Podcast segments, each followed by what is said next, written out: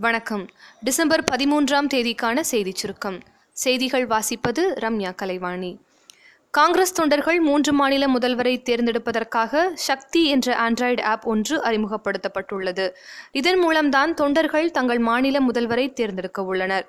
இது தொடர்பாக ஆடியோ ஒன்றை வெளியிட்டுள்ள திரு. ராகுல் காந்தி நீங்கள் கூறும் பதில் என்னை தவிர வேறு யாருக்கும் தெரியாது என்று குறிப்பிட்டுள்ளார். சிலை கடத்தல் வழக்குகளை விசாரிக்கும் சிறப்பு அதிகாரியாக திரு. பொன் மாணிக்கவேலின் பணி நீட்டிப்புக்கு தடை விதிக்க உச்சநீதிமன்றம் மறுப்பு தெரிவித்துள்ளது. ராஜஸ்தான் மாநிலத்தில் முதலமைச்சர் பதவியை பிடிக்க சச்சின் பைலட் மற்றும் அசோக் கெலாட் இடையே போட்டி ஏற்பட்டுள்ளது. இதேபோல் மத்திய பிரதேச மாநிலத்தில் முதலமைச்சர் பதவிக்கு கமல்நாத் மற்றும் ஜோதிர் ஆதித்ய சிந்தியா இடையே கடும் போட்டி நிலவுகிறது. தெலங்கானா மாநிலத்தில் மொத்தமுள்ள நூற்றி பத்தொன்பது தொகுதிகளில் தெலங்கானா ராஷ்டிரிய சமிதி எண்பத்தி எட்டு இடங்களை கைப்பற்றி மிகவும் வலுவான நிலையில் மீண்டும் ஆட்சி அமைத்துள்ளது. ஹைதராபாத்தில் ஆளுநர் இ எஸ் எல் நரசிம்மன் முதலமைச்சராக சந்திரசேகர ராவுக்கு பதவி பிரமாணம் செய்து வைத்தார். திருவாரூர் மாவட்டத்தில் இதுவரை முப்பத்தி இரண்டாயிரம் பேருக்கு புயல் பாதிப்பு நிவாரணத் தொகை அவர்களது வங்கி கணக்கில் வரவு வைக்கப்பட்டுள்ளதாக அமைச்சர் திரு காமராஜ் தெரிவித்துள்ளார். மேட்டுப்பாளையத்தை அடுத்த தேக்கம்பட்டியில் யானைகள் புத்துணர்வு முகாம் நாளை துவங்குகிறது. இதற்கான அனைத்து ஏற்பாடுகளும் தயார் நிலையில் உள்ளன. இதில் இருபத்தி ஒன்பது யானைகள் கலந்து கொள்கின்றன. ஒரே ஒரு பாடலில் பிரபலமான பிரியா பிரகாஷ் வாரியர் இரண்டாயிரத்தி பதினெட்டாம் ஆண்டு கூகுளில் இந்திய அளவில் அதிகம் தேடப்பட்ட பிரபலமாக தேர்வாகியுள்ளார்.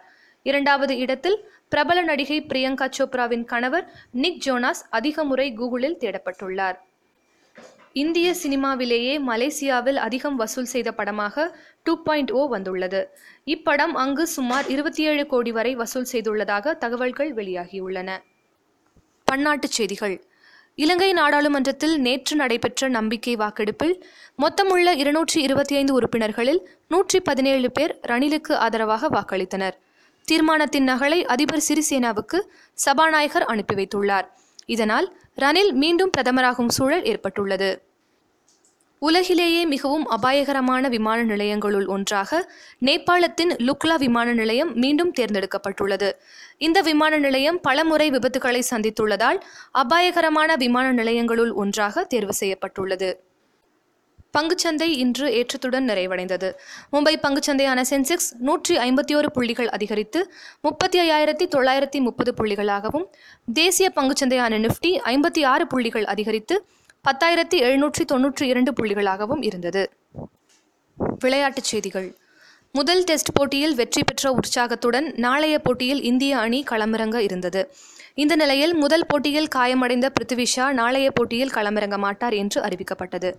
இதனிடையே வயிற்றுப்பகுதியில் ஏற்பட்டுள்ள வலி காரணமாக சுழற்பந்து வீச்சாளர் அஸ்வினும் முதுகுவலி காரணமாக அதிரடி வீரர் ரோஹித் சர்மாவும் நாளைய போட்டியில் விளையாட மாட்டார்கள் என்று அறிவிக்கப்பட்டுள்ளது. உலகக்கோப்பை ஹாக்கி போட்டி காலிறுதியில் இந்தியா நெதர்லாந்து அணிகள் இன்று மோதுகின்றன.